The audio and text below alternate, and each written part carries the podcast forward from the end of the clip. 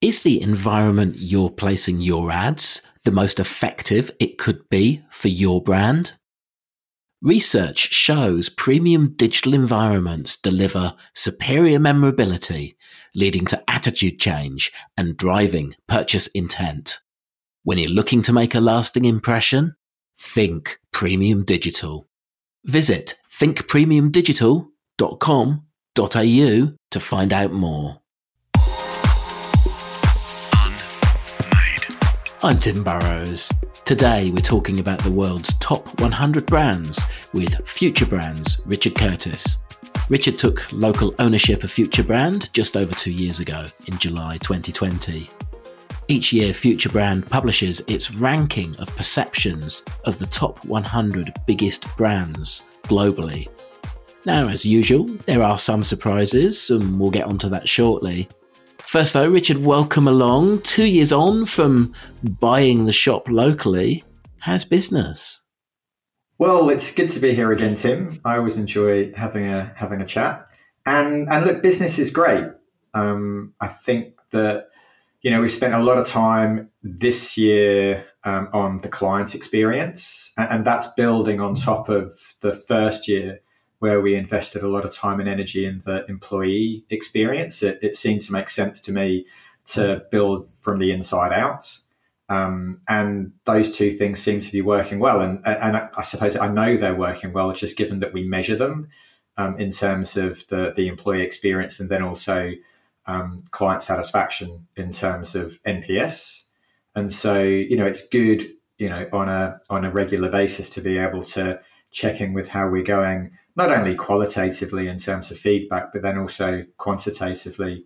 And so, um, so yeah, so no complaints. Kind of happy employees, happy team, happy clients. You took on management or ownership of the franchise, you know, right, right when COVID was still a new and scary thing. Um, looking back, that must have uh, at least raised a question for you about whether it was the time to do it. Uh, uh, any any regrets um, two years on, or um, are you just feeling that you, uh, you you you picked the right moment to leap? Definitely no regrets. Definitely, definitely none. Um, and and in terms of the decision at the time, you know, there's obviously um, kind of risks and and rewards, um, and I think we've very much seen the upside. I think the the significant change is really the the independent ownership and the fact that we're able to make decisions at a local level and and the team and clients um, are all, I suppose, confident that they can, you know, look the person in the eye who's making those decisions, um, and and you know see the decisions for what they are. So, I think that's like huge upside in terms of independence and control. Um, and and it's definitely an and. You know, we're still very much you know part of a a global outlook in the way in which we see the world and the kind of work that we do, and, and the clients with whom we work, and you know. Um, thought leadership like the Future Brand Index and, and being able to contribute to that. So, so of course, with any decision, you know, there's there's all kinds of dynamics to consider. But you know, I think at the time I was relatively I wouldn't say confident. I don't think anyone was ever kind of confident going back uh, two, years or so, but certainly very comfortable that um, it was a good decision um, born of kind of good insight. And, and, certainly, so far, so good. I have a, a healthy dose of paranoia around these things. So my mantra tends to be so far, so good. And, and, and that's, you know, as true now as it's ever been. And before we do get into the index, a couple of other uh, projects you've been involved in over the uh, the last couple of years since we last uh, we we we last uh, spoke whilst recording. Um, 33 was a project you did uh, in the early days of COVID. Maybe talk talk talk talk me through what that was. Yeah, that was um, an accidental success, if you like. Um, but one of the team when COVID first kicked in and and we were all kind of in lockdown, one of the team suggested to me, so I can't really take credit for the idea, but suggested to me that I might want to repurpose my commute. Um, and we were chatting over lunch in Melbourne, and it, I knew this was probably going to be the last trip for a while. Um, and so I posted the next day um, that I was going to repurpose my commute. And so my commute's about 90 minutes. Um, and it just went off um, on LinkedIn, you know, got hundreds of requests to the point that I think that was the Thursday. Then over the weekend, I had to build a website with a little bit of help uh, and then integrated Calendly and Zoom and Gmail so that people could, um, in an automated fashion, book time. I also had to work out well, I can't just talk to the one person for 90 minutes. This is going to go on forever. And so, um, kind of figured out that why don't I do three 30 minute sessions? Um, and so, in a very functional way, the name came from that because then I'm like, well, we need a name.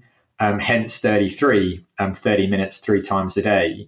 And so, for weeks, you know, this went on. I'd, I'd, I'd start my day Monday to Friday and with three 30 minute conversations with three perfectly random strangers um, who were, you know, interested in some form of free advice on on brands and marketing. And it was it was it was really interesting on, on so many different levels. And selfishly, I'd have to say, um, it was just such a great way to start the day by these kind of three little mini challenges, really. Um, and also just to be able to start your day by helping other people at a time when so many of us felt quite helpless.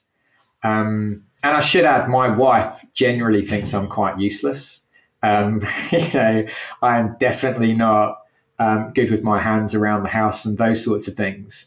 Um, and so, it, it, you know, it was quite nice to be able to be useful um, on a daily basis, um, and you know, just show some gratitude, if nothing else, um, and give back.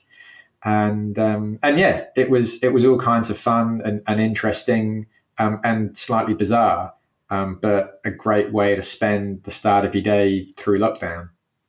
And uh, speaking of making yourself useful, um, you've also added another strategic string to your bow uh, in the world of politics. You uh, helped the independent Kylie Tink get um, get elected in the federal election. Yes, I was one of many people who helped, um, and and look, that was an opportunity. Um, that was an invitation that um, kind of came out of 33, where one of these calls one morning um, was, you know, talking about uh, this independent candidate who, you know, who had to remain unnamed um, until I'd signed, you know, NDAs and whatnot. Um, and it's it was an interesting one insofar as when I was earlier in my career, my ultimate had always seemed to me to be to work on a political campaign because it seemed the most I'm not sure what the right word is, but it, it seemed the most kind of real market as, as real a marketing campaign as you could get because it's all live in real time happening and in terms of uh, kind of effectiveness and results. It's it's the ultimate result in terms of a, a democratic vote and then who gets elected. Um, and then I think, like many of us, got a little bit jaded by politics over the years. So I wasn't necessarily looking for it, but I think that was the beauty of 33 that you know things like that might pop up and you'd be involved in conversations that you might never have anticipated. And so I was like, well, you know, what the heck? Yep, let's do this thing. And um, and it was great. I mean, it was super interesting. And look, I should say my involvement was very much more at the front end rather than the real cut and thrust. Um, and that's tend to, you know, that that kind of tends to play to, you know, where as a business, not that Future Brand was involved, but in terms of my day job, my profession, if you like, you know, we're at the more strategic end of things. Um, but I can't, I won't lie, you know, watching Sky News interviews and things and, and hearing um, Kylie who's great, by the way, um, hearing Kylie say things, you know, not that I that, that I might have informed or influenced in some way. I'm certainly not a, a, a, a speech writer. Um, you know, you can't help but smile and, and, and feel as though you are helping in some small way. So um, again, like super interesting from a strategic point of view, um, and something a little bit different and um, you know, very happy to have been involved.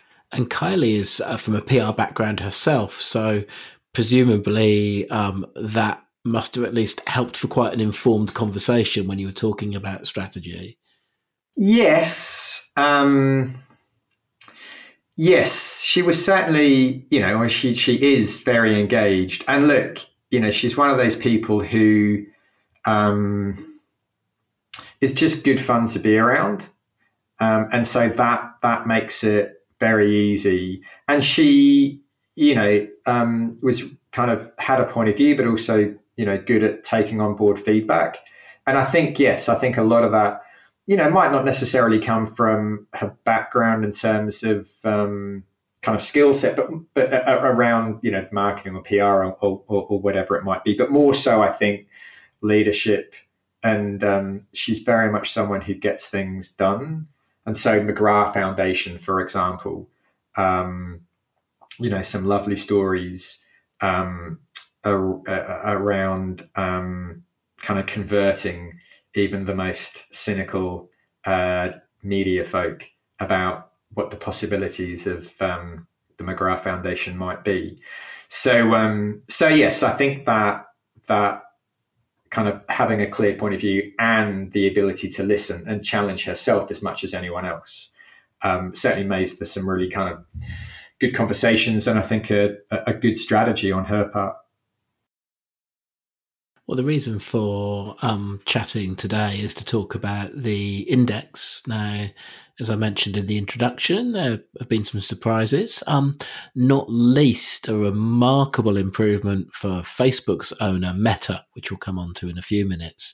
Um, before we start talking about individual brands for the index, um, can we uh, just talk about the methodology? Because obviously that's what then drives the results. Um, what the index isn't is a survey of the general public. No. And, and look, where we start is we start with uh, PwC's list of the top 100 companies globally by market capitalization. So it's quite literally the 100 biggest companies in the world. Um, and then we uh, rank those based on the strength of their brand perceptions. Um, and in order to understand what the strength of those brand perceptions might be, um, we go to what the kind of the research sample is described as informed professionals. So it's not um, kind of the, the person in the street, so to speak, but these are people who ought to know, who are business leaders, decision makers, market watchers. Um, they're informed professionals. Um, and so that's really about um, getting a, a, clear and, you know, as the description might su- suggest, you know, an informed perspective on um, how those brands might be perceived. And so there's a there's a there's a, a correlation or not, if you like, um, between um, you know those businesses, those companies um, that are higher or lower in terms of their market capitalization, their financial value, um, and then higher or lower um, in terms of the strength of their brand perception. And so naturally, you know, that suggests not only insights, but also strategies um, for how you might build your brand. And, um, you know, as much as it's global brands um, that, uh, are the focus, and, and look, there are two Australian brands that are big enough in terms of market cap to be considered. Uh, namely BHP and uh, Commonwealth Bank. You know, while they are global brands, I think given that we're talking about the top end of town, if you like, um, I think there's a lot that brands everywhere can learn um, in terms of um, how those brands are growing or or not. And then for the criteria that these professionals, and if I remember right, I think there's about 3,000 of them around the world were surveyed. Um, questions like how the brands are approaching climate change of environment, corporate governance, positive impact on society, diversity, those sort of questions? Yeah, so what what underpins the study is um, kind of two areas, if you like. One is purpose, the other is experience. Um, I think you'd have to be under a rock in the marketing world not to have come across the concept of purpose over the past few years. But equally important is experience. Um, and so, what we find, and when I say find, we're able to demonstrate this through the data, is that when you strengthen the link between a brand's purpose and the everyday experience, that's when your brand gives your business a measurable competitive advantage. And that's fundamentally why you want to build and grow any brand. It's to give your to give your business, product, service, organization a competitive advantage. So fundamentally, it's about purpose and experience. And then um, each of those two are made up of a, of a total of six um, dynamics around um, does this, uh, uh, in terms of purpose, does it have a clear vision for the future, for example? Um, in terms of experience, uh, does it foster a strong emotional connection? So purpose and experience break out to a further six, and there's those six um, are each supported by kind of uh, 18 attributes in total. And so if you were to read the report, you would see for each of the brands these spider maps that are split half half purpose experience. And then to dive into the dynamics, um, you know, there, there's 18 attributes, whether it's mission or attachment or individuality, um, through which we can not only understand, well, are they are they leaning more one way or the other, kind of more on purpose and more of experience, and then subsequently dive into some of the detail to understand why these brands might stand out. Well, before we go to the top end, let's let's talk about the two Australian brands. So, uh, BHP, um, that's uh, ranking has actually improved slightly um, compared to, to last year, which I I seem to remember also seeing some um, uh, data a survey of the Australian public about perceptions of brands which are um, doing something about uh, sustainability than doing quite well. Now, obviously, you know anyone who's listened to this in Australia will be familiar with the kind of the the, the, the you know the fairly uh, high profile advertising campaign that BHP did. Um, do you do you think when it comes to globally, is it more than just the commercial messages, the the the, yeah, the, the, the marketing messages that, that that builds this sort of perception? Yeah, I think it, it certainly is. I mean, 12 months ago, uh, when we were having these conversations around um, last year's Future Brand Index, BHP had just done the deal with Tesla, um, part of which was around supply chain, uh, was, was, around um, supply of battery minerals, um, but part of it was also around supply chain. Um, and, you know, they are strategic investments. And, and from a research and perception perspective, you know, those are recognized just as much as, you know, whatever the latest and greatest ad campaign might be.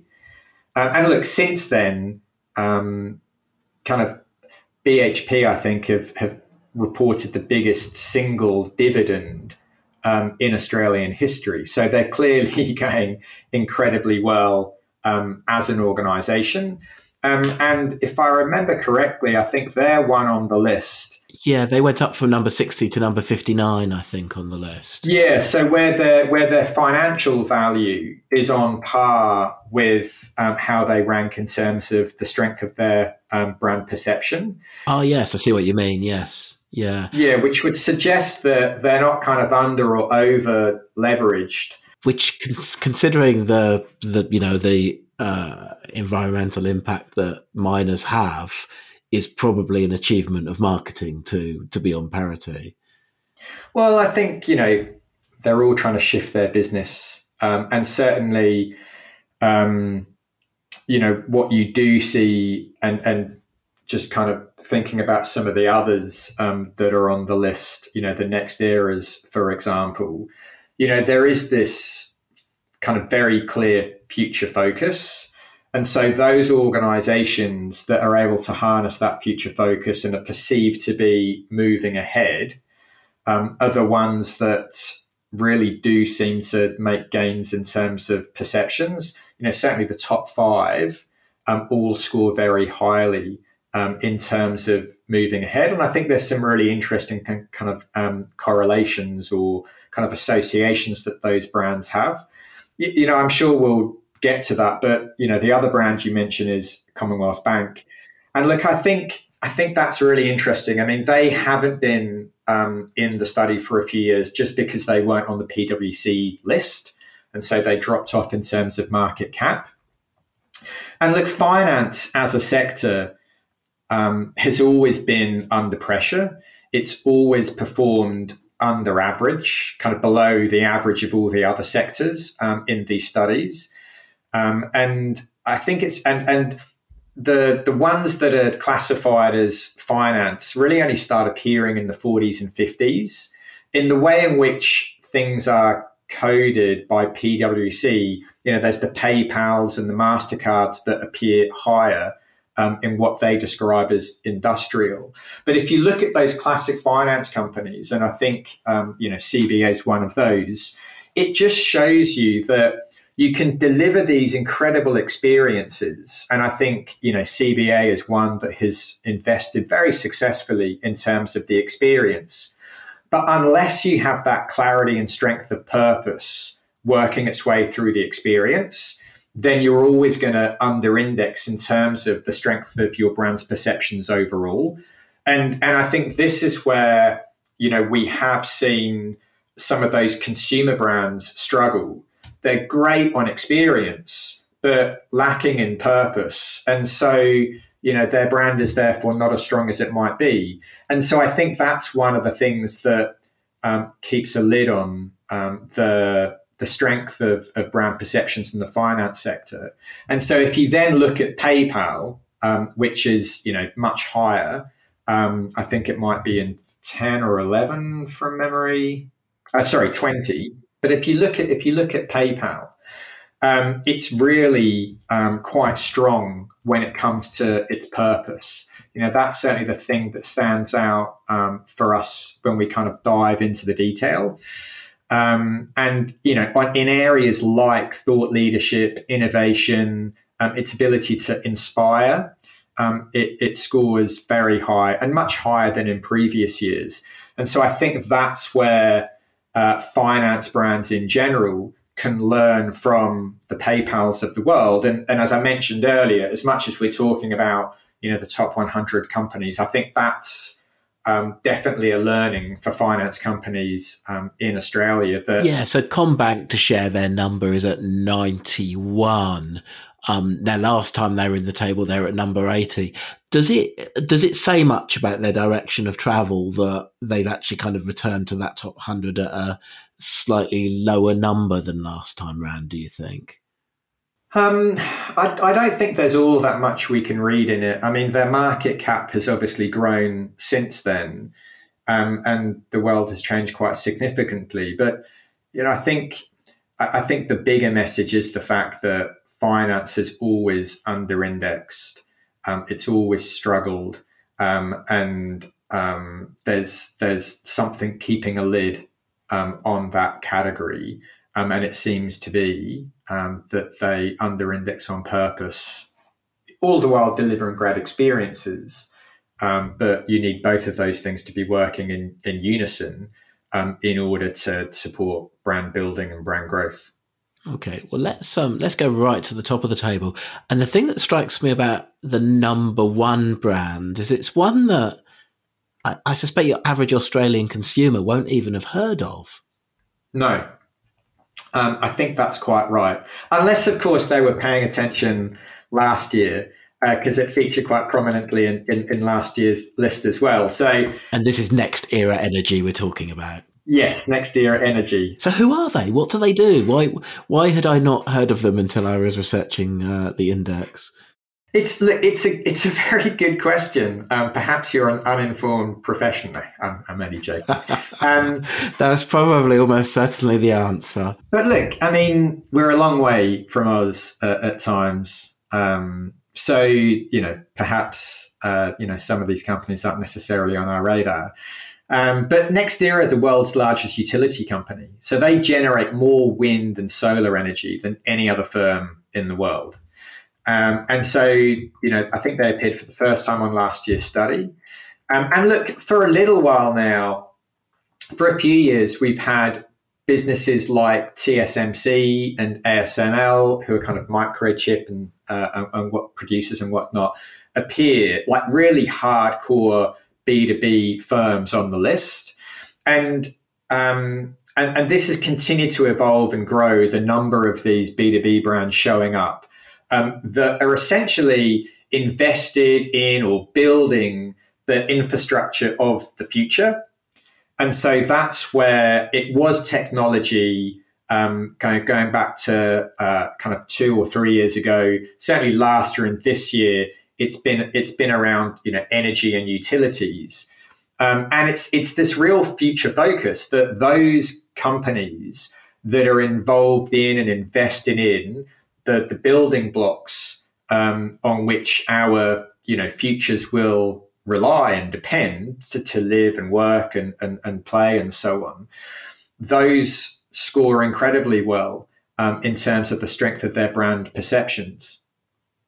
The one that was the biggest surprise for me was Meta, parent company of Facebook, up all the way from number 49 to number five. Um, I suppose one of the big changes is the the, the rebrand rebrand of the parent company. Um, is it as simple as that? Is it just the new name? Suddenly people forget how mm, evil's a bit harsh, but you know what I mean? How how evil they are? Um, look, I I I shared your surprise. Um, you know, certainly when I kind of read kind of read it at a headline level, let's say. Um, but what they've done, and I is I think they've they've got a real clarity of mission since they've made that change.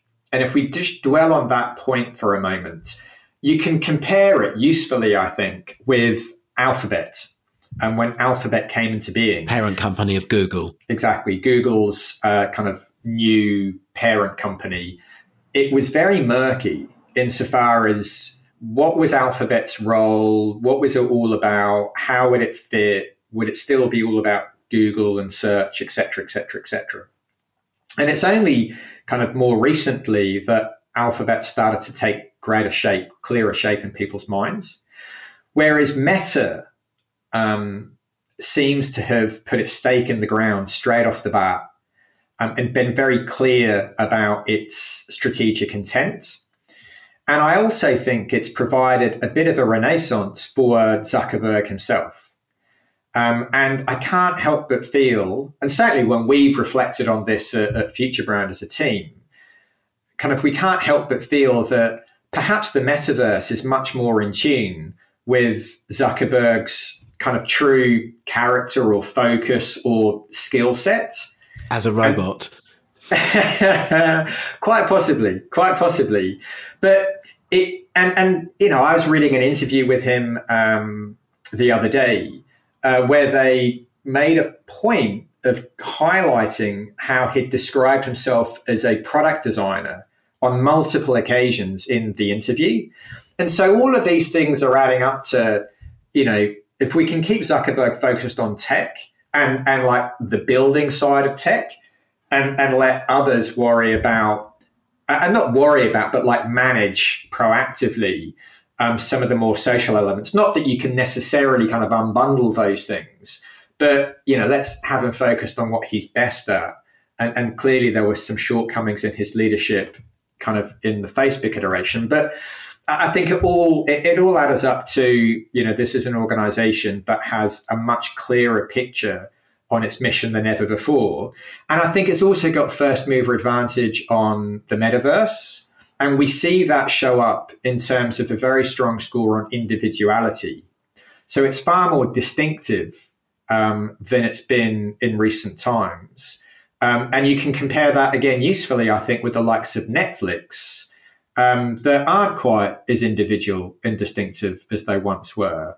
So I suppose my point being um, kind of in isolation, yes, raised eyebrows, a little bit of surprise. But once you start looking at these things relatively, I think you can point to successes um, at the level of meta. You've mentioned B2B already. Um, maybe talk a bit about the rise of B2B brands. This this coming, it, it's I mean, it's certainly the rise of B2B brands, but it's it's a trend um, that has been growing. Um, and again, it's it's something that has been picked on, kind of picked up, you know, relatively broadly across the media. And I think we're all far more aware of these B2B brands um, than ever before.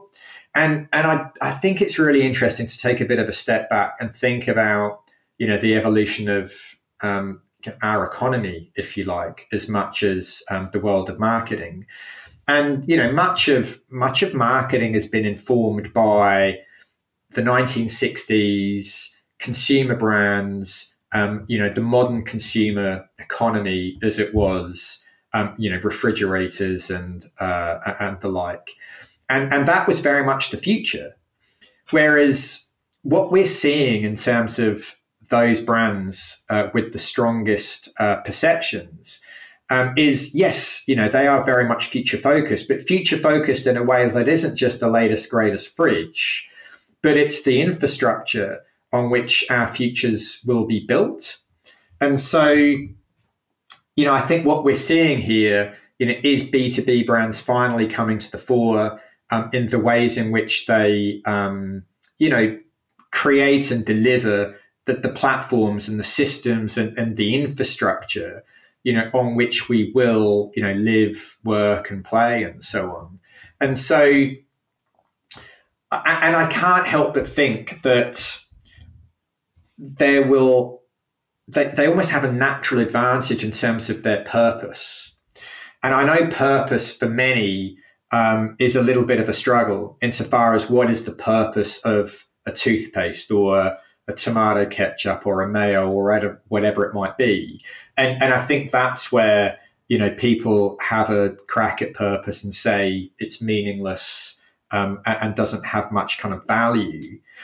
But it does have massive value, you know, if you're in the B2B space and in terms of fundamentally what those businesses are engineered to do. But data centers and, you know, mobile towers, um, and kind of that that level of infrastructure. And so, you know, they in some respects have always had the opposite challenge versus the B2C. Um, you know, B2C great on experience, not so much purpose, or purpose might be a little superficial or even trivial. Whereas they have a very deep and meaningful and rich purpose. If only, you know, we could deliver on the experience for B2B brands, which is where I you know, would always say we live in a post TEDx world. Business has never been more expressive, more evocative, more emotive. And, and I think that's where we're seeing this conversation surface around B2B branding, not that much different from B2C. And, you know, we can, it is just as emotional in the ways in which you might make those decisions. So, you know, we saw this we saw this trend, um, you know, over the, over the last couple of years. Certainly in last year's um, study, it's right at the fore in terms of this year's study, and I think it's a real shot in the arm in terms of giving confidence to B two B marketers that you know there's a huge opportunity, um, and that's certainly something that we're seeing in uh, you know in in the FutureBrand Index this year. And another another big brand which saw a big jump, um, McDonald's at number forty, and that was a jump of thirty six places. Um, so yeah, I'd be interested for you to sort of reflect on what it might be that's powering McDonald's up that list at the moment. You know what what they've done differently more recently, because clearly they've always been a powerful brand. But you know what what is it about them over the last twelve months? Do you think? I think part of it was a bit of a bounce back, um, and we did predict slash foreshadow that um, in last year's study. You know, naturally, uh, or at least for obvious reasons, um, bricks and mortar suffered um, last year, just given the lockdowns, and so you know there is a little bit of bounce back um, in that as well. But the other the other element to it, which I think is equally, if not more important, um, is just um, this idea of pleasure um, and how they've been able to better deliver on that. And again, kind of post pandemic, um, that idea of um, pleasure is is you know more important than ever, and we certainly see that play out in terms of um, consumer discretionary and, and consumer staples as a category um, you know that that ability to bring joy to people um, and so I, I, think that's where you know you can largely pin if you like much of um, much of McDonald's success. You know, that idea of pleasure, but you know, they're still very strong in terms of mission and then also personality and and and you know, storytelling's part of that. And so, you know, McDonald's has always been great at um, the the experience side of things. Like I still find it mesmerizing that you can the consistency in terms of the fries anywhere in the world. I mean, that just seems to need to be magical that you can kind of walk into any store on the planet and it's exactly the same. Um, but I think over the years, um, they've they've invested in a clearer sense of mission and purpose, and and you know that's you know that's been successful for them in terms of of that kind of full circle effect, if you like. And I, I I'm kind of making a circular motion with my hands, but essentially, when you look at those spider maps in the report, full circle means you've, you've got a spot, a kind of a footprint um, that is relatively consistent across the board, as opposed to just kind of spiking here and there. Um, and I think that it, it's that consistency that served McDonald's well. Now, if we were going to do this same exercise for Australian brands, you know, the 100 biggest market cap Australian brands, um, who do you think would do well? You know, who would who would be which which brands do you personally admire the most? Um, which, which of large Australian brands? Yeah, look, I I mean, Commonwealth Bank would be up would, would be up there for sure, and, and we talked um, a little bit about them earlier. Um, but I, I can't help but think that um, you know, in Australia, perhaps in, in, in some ways uh, more than uh, finance companies overseas, you know, there would be that cap, um, if you like, um, from the fact that, kind of generally speaking, uh, finance brands under index uh, versus the, the average of all others. So you'd choose CommBank of the big four, would you, as the, the, the one you think is doing the best job?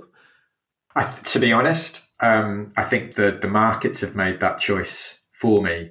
Um, you know, rather than you know that being my personal opinion necessarily. Woolworths versus Coles.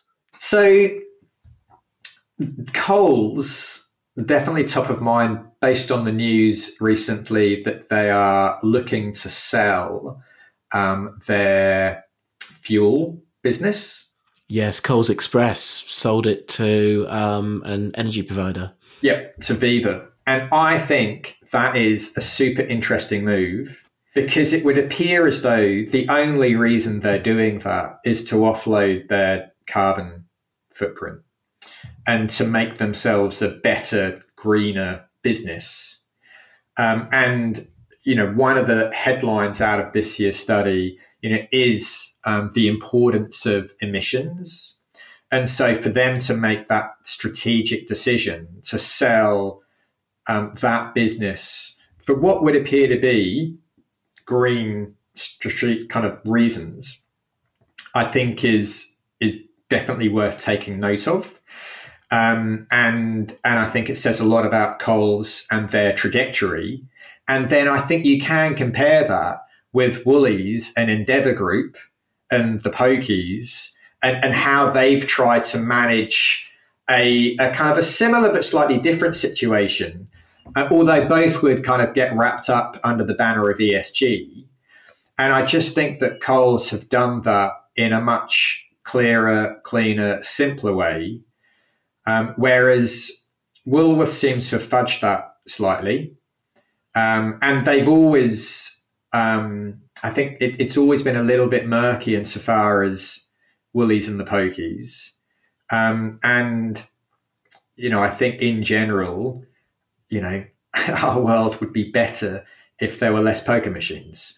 So I think Coles definitely get the win um, over Woolies in, in terms of, you know, how they've managed that decision um, in relation to uh, their fuel stations. And one other Australian brand I'd love to get your thoughts on because it's it's been very much in the headlines.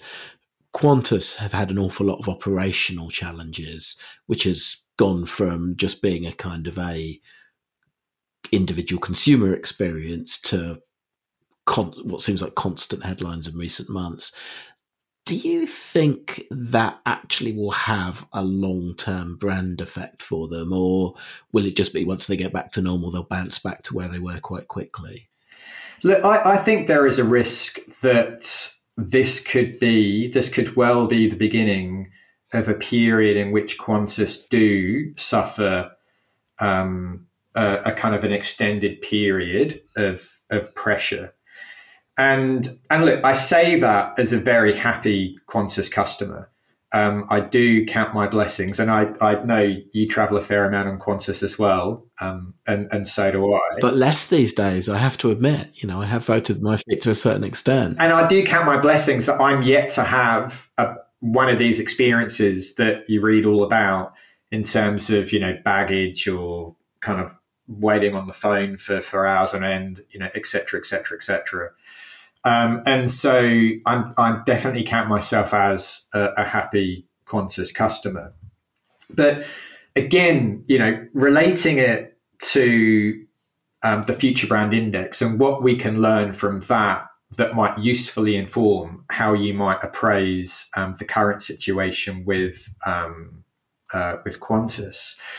Is, as I mentioned earlier, all of the if we look at the top five brands on the list, um, they they all have a few attributes and characteristics in common. You know, one is they all seem to respond to what we call out, um, or, or kind of the research as two of the biggest threats or challenges in the future. Um, number one is technology adoption and integration. Number two is climate change. And, and, so when, when we do the research, that's what's kind of played back to us. Um, and so, kind of any business, any brand that is tackling one, of one, of, one or both of those two, technology and climate, um, is kind of at an advantage, if you like. Um, and you know, clearly there are challenges in terms of Qantas's technology. You know, the website is not good. You know, you just kind of drop off basically, um, and then climate change is naturally naturally a challenge. Um, and then they all score well in terms of um, their momentum and, and what's described as moving ahead. And when we look at moving ahead, the, the number one kind of association there is contributing to people's well-being. And so it's this it's this idea that um, you know, we need to look after people and, and, care for them, and not only customers but also employees. And I think on both sides of the coin, customers and employees, Qantas has had its um, struggles. You know, very well documented, um, and and so I and and then you know you read about things like the age of the fleet, and Qantas has a very old fleet. Um, it's just not investing in that future um, as much as those successful brands are. So, you know, I think about climate change. I think about organizations that um, kind of relate to the well being of people, whether customers or employees. I think about the future focus that we see as a marker of success. And I don't necessarily see those as characteristics of Qantas. And I don't mean that in like a visceral response to you lost my bags. I mean that at, a strategic level in terms of um, kind of where they're how they're developing and delivering on that strategy and some of the investments or kind of strategic bets, if you like, that they're making. Now, look, Alan Joyce, much smarter than me, he may very well prove me wrong. And look, he's made big, bold decisions before, like, you know, when he grounded the fleet. But I can't help but feel, for, for those reasons I've outlined, um, that a few issues might kind of come home to roost and, and roost there for quite a while. We'll leave it there for today, Richard. Thank you very much for joining me. That's it for today. If you don't already, please do sign up to the Unmade newsletter at unmade.media. Today's podcast was edited by our friends at Abe's Audio. More soon. Toodle pip. Unmade. Podcast edit by Abe's Audio. Is the environment you're placing your ads the most effective it could be for your brand? Research shows premium digital environments deliver superior memorability, leading to attitude change and driving purchase intent. When you're looking to make a lasting impression, think premium digital. Visit thinkpremiumdigital.com.au to find out more.